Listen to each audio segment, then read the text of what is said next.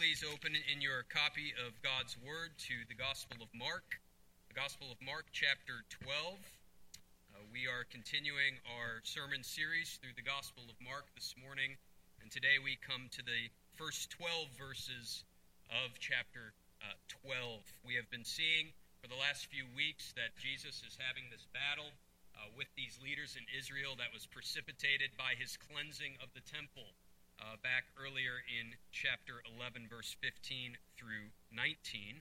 And we will see for the next few weeks uh, sort of this battle of leadership uh, between Christ, who is the true authority that comes from God, and between the false leaders of Israel, whose authority, as we saw last week, comes from man. So, with that introduction out of the way, let us give attention now to the reading of God's holy and inspired word.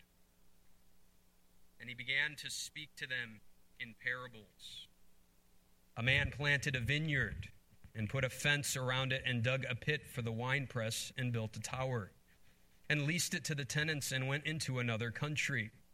When the season came, he sent a servant to the tenants to get from them some of the fruit of the vineyard. And they took him and beat him and sent him away empty handed. Again, he sent to them another servant, and they struck him on the head and treated him shamefully. And he sent another, and they killed him. And so with many others. Some they beat, and some they killed. He had still one, one other, a beloved son.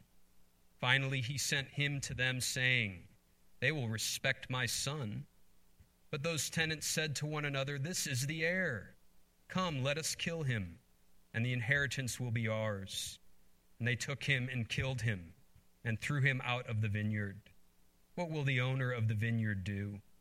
He will come and destroy the tenants and give the vineyard to others. Have you not read this scripture? The stone that the builders rejected has become the cornerstone. This was the Lord's doing, and it is marvelous in our eyes. And they were seeking to arrest him, but feared the people for they perceived that he had told the parable against them. So they left him and went away. The grass withers and the flower fades, but the word of our Lord will stand forever. Would you bow your heads with me in a word of prayer? Our Father in heaven, we read here of your beloved Son and how he was treated shamefully even among his own. Father, we know that we too, day after day, from time to time, treat your beloved Son, the one we claim to be our Lord and Savior, shamefully. And we pray, O oh Father, that you would turn our hearts to Thee, that through the reading and preaching of this word, you would give us due respect and love for your beloved Son, that we would live holy lives before Him and seek to live in a manner that is worthy of His calling upon our lives. Do this, we pray, for we ask it in the strong name of Jesus Christ our Lord. Amen. Today we continue to see Jesus combat with the leaders in Israel, as I mentioned earlier. Last week we mentioned how Jesus' public cleansing of the temple was really ultimately seen as an indictment on the leaders within Israel. And after that cleansing, the leaders of Israel sort of come out of the woodwork, as we're going to see all the way up into chapter 12, verse 34. You're going to have leaders represented by the Herodians, by the scribes, the elders, the chief priests, Pharisees, Sadducees, all of them coming out after this public demonstration of an indictment on the leaders of Israel with the cleansing of the temple. And last week in chapter 11, verse 27 through 33, uh, we saw round one, if you will, of this battle between Jesus and the chief priests, scribes, and elders. And today, following that round one battle, Jesus here gives us a parable uh, that will concern a vineyard. Uh, now, I just want to give some direction as to where we're going to go today. Basically, what I want to do first is just give a general uh, overview, a general exposition of the passage itself, and then we will close with three points of application. Uh, so, first, the general exposition of this passage. Uh, verse 1 In this parable, we are told a man plants a vineyard and puts a wall around it, dug a pit for the winepress, and built a watchtower. Now, in the ancient world, you would have stone walls often erected around vineyards in order to keep out animals. Uh, and intruders. And the towers provided some sort of shelter, especially during uh, the time of the grape harvest, where it would be ripe for intruders to come in. Uh, now, what is significant here in this parable is that the tower and the wall really have nothing to do with the remainder of the parable. It really adds no nothing to the parable itself. It appears that Jesus is mentioning this really in order to make perfectly clear to his Jewish audience and to the leaders that he is speaking to that what is being alluded to here is Isaiah 5, uh, the very uh, chapter that we read in our unison reading of Scripture, uh, which we saw then was speaking of a vineyard. And the vineyard in Isaiah 5, verse 7, is said to be explicitly there by Isaiah the house of Israel, the men of Judah. So the vineyard we are to see clearly is alluding to the fact that the vineyard is the house of Israel, the men of Judah. But we see here in uh, Mark 12 with this parable uh, a difference, a distinct difference from Isaiah 5. Uh, in Isaiah 5, the judgment comes on the vineyard itself. But here, the judgment is clearly, given the context of this passage, on the leaders of the vineyard, on the leaders of the house of Israel and the men of Judah.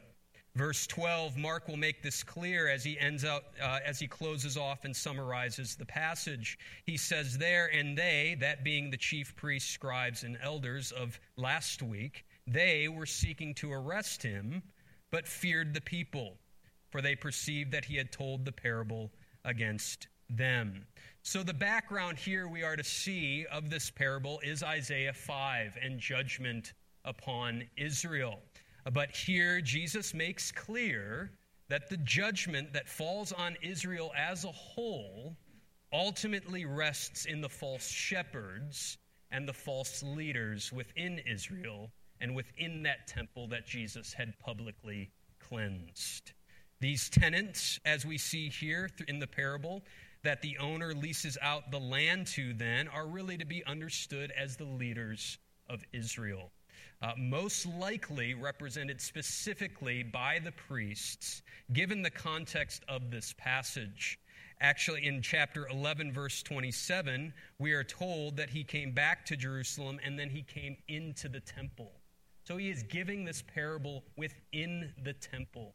And it is clear here he's speaking of the tenants, and we should most likely see these leaders specifically as the priests. We are told the owner goes away. This was a common practice in the ancient world where you would have an absentee landowner, or excuse me, landlord. He would go somewhere else, perhaps to another piece of land that he owned, and he would lease out the vineyard for tenants to care for that vineyard while he was gone. Uh, the Lord here, who is the owner, instituted for the people of Israel the priesthood. And the priesthood's primary role was to keep holy that temple that they were to care for and to keep holy as a whole the people of Israel. Now, the reference to the servants is clearly a reference to the Old Testament prophets. Time and time again, in places like Jeremiah and Isaiah, we will see that prophets are often referred to as servants. So we should see the tenants as the false leaders in Israel, and these servants as the faithful prophets that God sends uh, to call these leaders to account. Uh, these servants come to gather fruit from the tenants, and then we see the outcome of them coming to gather fruit. They are first beaten, then struck on the head, and finally they are killed, these prophets. Here is a clear reference to the fact that God, God sent prophet after prophet to Israel in order to proclaim God's word to his people Time and time again, the leaders within Israel rejected the prophets and the prophets' plea for them to repent and bear fruit in keeping with obedience and truth. Rather than listening to the prophets, the prophets we are told here in this parable, the tenants, are treated shamefully. Matthew 23, verse 37. Jesus says these words O Jerusalem, Jerusalem, who kills the prophets and stones those sent to her. How often I have longed to gather your children together as a hen gathers her chicks under her wings, but you were unwilling. Behold, your house is left to you desolate. Verse 6 After sending the servants, the prophets, the owner, being the Lord, has sent a beloved son, who the owner is going to send to the tenants. Surely, this owner says, they will listen to the beloved son. Now, what is of note here is that it is the beloved son. The beloved son. Mark has used this same phrase twice before in this gospel. First in Mark 1, verse 11, at Jesus' baptism, when he is anointed with the Holy Spirit, and we hear the words of God the Father from the heavens saying, Behold, my beloved Son. We saw it again in chapter 9 at the Mount of Transfiguration when Jesus is transfigured between, before the eyes of Peter, James, and John, and they see his glory and his power. And there again, the Father from heaven says the words, Behold, my beloved Son. So, here, by referring to this Son as the beloved Son, shows us that this Son is none other than Jesus the Christ, the Messiah, the anointed one of the Holy Spirit who has come in power and in glory. Yet in verse 7 through 8, what do we find? We find that the tenants kill the son, clearly a foreshadowing of Jesus' death on the cross, which we will see in a few weeks. Verse 9, the result of this is the destruction of the tenants, with the vineyard given to others. We saw back, you recall back in chapter 11, verse 23, Jesus says to his disciples, Whoever says to this mountain, be thrown into the sea, it will be done for them. There, when we looked at that passage, we saw that Jesus was really speaking of the Temple Mount. That temple that they have just left, that Jesus had publicly cleansed and placed a public judgment on. And we saw there what he was essentially saying was that through the new leadership represented by Christ and the apostles, the old leadership of Israel was being thrown into the sea. It was being expunged and done away with. A new leadership has dawned with the beloved Son, represented by his apostles. Ephesians 2 verse 19 through 20, Paul says these words You are no longer strangers and foreigners, but members of God's household, built on the foundation of the apostles and prophets, with Christ Jesus himself being the cornerstone. Which leads us naturally into verse 10 through, through uh, verse 10 through 11 uh, in our parable, where Jesus quotes from Psalm 118 verse 22 through 23. And there he says, The stone that the builders rejected has become the cornerstone.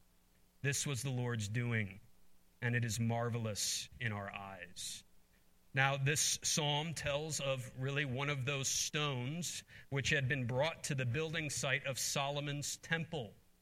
And the stone was discarded as unfit for the sanctuary. Yet those who rejected it did not realize that it was perfectly shaped to be the capstone of the porch. The stone that the builders rejected was the one which would hold everything together. Jesus, who was despised and rejected by the leaders, was actually the only way into God's presence. John 2, Jesus will say, Destroy this temple and I will raise it up in three days. And John says explicitly that Jesus was referring to his own body. Jesus is the cornerstone, he is the temple. He is the place where God's presence is found. He is what holds all of redemptive history together.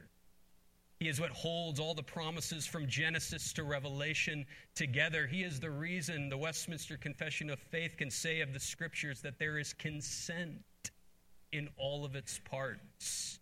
He is the glue. Without him, it all crumbles. He is the cornerstone. He is what holds all of redemptive history together. He is the place where God's presence is found. And if there is to be any fruit gathered by the Lord among his people, their work must be done in, through, and around him, Jesus Christ, the cornerstone. Without him, there is no fruit. There is only a house that is left desolate. So we see that this parable is ultimately a foreshadowing of the beloved Son that is going to be rejected by his own people, the very ones that were anticipating Messiah. So we see that this is about the beloved Son, a parable that is foreshadowing Christ's own death at the hands of his own people. And I just want to close here this morning with three quick points of application. First, evil, go, evil goes from bad to worse. Evil goes from bad to worse. Notice the progression of evil from verse 3 to verse 5. First, God's servants are beaten.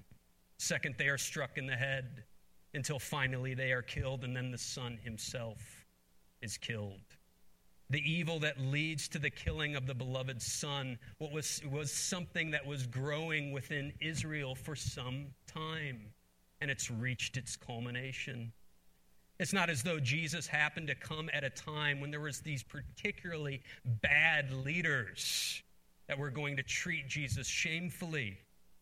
Rather, this has been something that has been building within Israel for some time. Evil goes from bad to worse.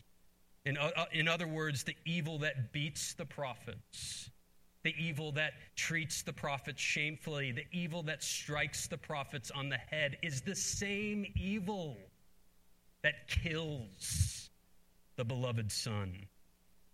It's just the evil spirit now in full bloom. It's the evil spirit now from its infant stage into its adult stage. The infamous serial killer Jeffrey Dahmer, it is said when he was a child, he would kill and torture animals. An evil, certainly, that we would all admit is an evil. Yet that evil was unchecked and it moved into its adult stage where he no longer killed and tortured animals. He killed and tortured human beings themselves. Evil goes from bad to worse. It's why sin, brothers and sisters, is never just a little hiccup. It's never just a little mistake that really isn't that big of a deal. Because the heart that does the little sins is the same heart that commits the big ones. As Matthew 5, as Jesus teaches us, the heart that lusts after a woman is the heart that commits adultery. The heart that hates a brother is the heart that murders. Sin, whether big or small, really at the end of the day boils down to one thing it is rebellion against God it is lawlessness. And whether that sin is a small rebellion, such as beating or striking in the head, or whether that sin is killing, at the end of the day, sin is sin. Sin is rebellion against God, it is lawlessness. And sin that goes unchecked, unconfessed, unrepented of will lead us to do things we never thought we were capable of doing, killing Messiah, the beloved Son. So we learn that sin must be checked, confessed, repented of early and often, because sin goes from bad to worse. Second point of application the dangers of presuming on God's favor the dangers of presuming on God's favor. We see it here and with the leaders in Israel and really throughout Israel's history. Israel made the mistake time and time again of thinking that because God had chosen them as his special people, they would never be judged by him. No matter how lawless they were, no matter how much their sin went unchecked and unconfessed and unrepented, despite all their lawless deeds, God would never destroy them. Just listen to these words from Jeremiah 7. Do not trust in these deceptive words. This is the temple of the Lord, the temple of the Lord, the temple of the Lord. Behold, you trust in your deceptive words to no avail. Will you steal, murder, commit adultery, swear falsely, make offerings to Baal, and go after other gods that you have not known, and then come and stand before me in this house which is called by my name, and say, We are delivered? Behold, my wrath will be poured out on this place, and it will burn and not be quenched. Israel has presumed on their covenant relationship with God and their relationship with the temple of the Lord. And in their presumption, they take sin lightly. They soil God's good name in their actions, yet they keep on thinking that God is somehow for them. Unless we think that this is just merely a warning for Israel, we need to read Romans 11 again. There in Romans 11, in the latter half of Romans 11, Paul will make explicitly clear that the failures of Israel serve as a warning and as an example for us as a church. That if we begin to presume on the kindness and favor of God, we too will be swallowed up in God's wrath if we simply assume we will be blessed because we utter Christ's name on our lips, all the while soiling his name in our actions and in our beliefs, we too, like Israel, will be judged. It is one of the most troubling trends, I think, in Christendom today that so often the love and forgiveness that is found in Christ really equals and means that holiness really isn't that important. We might say holiness is important, but we kind of wink as we say it, don't we? Because if I'm not that holy after all, I've got that fail safe. Jesus will forgive me for anything. But if there's anything that we have learned after the last few weeks with Jesus' encounter with these leaders in Israel, is that Jesus is condemning the leaders of Israel because they are not holy. And he is handing the role of leadership over to his disciples so that there will be the opposite effect holiness among both the leaders and the people they are put in charge to lead. Christ has not come and made himself known so that there will be a lack of holiness. No, he has come and made himself known so that there will be holiness among his people, children walking in the ways of the Lord. Romans 8, Paul says these words By sending his own Son in the likeness of sinful flesh and for sin, he condemns sin in the flesh, so that the righteous requirement of the law might be fulfilled in us, who walk not according to the flesh, but according to the Spirit. With the coming of Christ, the importance of holiness is not lowered, it is heightened. It is strengthened. God has sent his Son so that he might see himself in his blood bought children. He has sent his Son so that he might see his glory and his holiness reflected in those who he has bought with the blood of his Son, unlike it was with the leaders in Israel and Israel as a whole at the time of Christ's coming. Holiness is important. It is the end game, it is the chief goal of salvation. That we are to be holy as the Lord Himself is holy. That we are to learn from the failures and the mistakes of the Israel of the past. Third point of application, and finally, God works in and through apparent defeat. God works in and through apparent defeat. How does Christ become the chief cornerstone? How does Christ become the rock of our salvation? It is through his apparent defeat at the hands of these tenants. It is through his apparent defeat at the cross of Calvary. It's interesting in this parable when the tenants say of the Son, Come, let us kill him.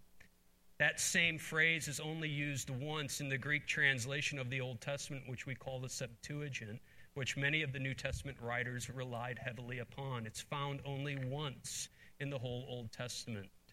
It's found in Genesis 37:20 when the brothers of Joseph in their rage and in their jealousy seek to kill Joseph. And do you remember how that story goes?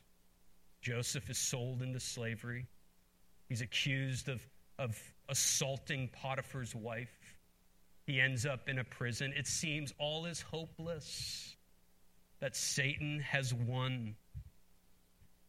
But the story ends, as many of us know, with Joseph becoming Pharaoh's right hand man.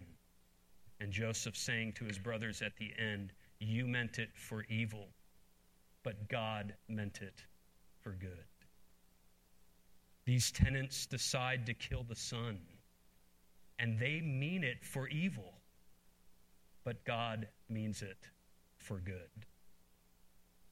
It is a loud and emphatic theme throughout Scripture, which really culminates at the cross of Christ. That God uses Satan's own devices for his own good ends.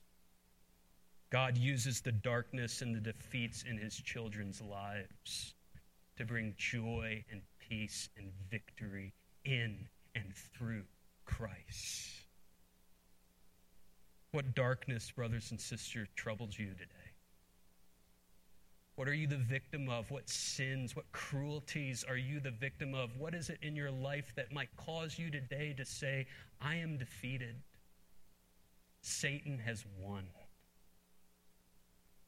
Brothers and sisters, what we learn from the cross of Christ is that God brings peace, not by skirting around the darkness not by typing into his GPS an alternate route.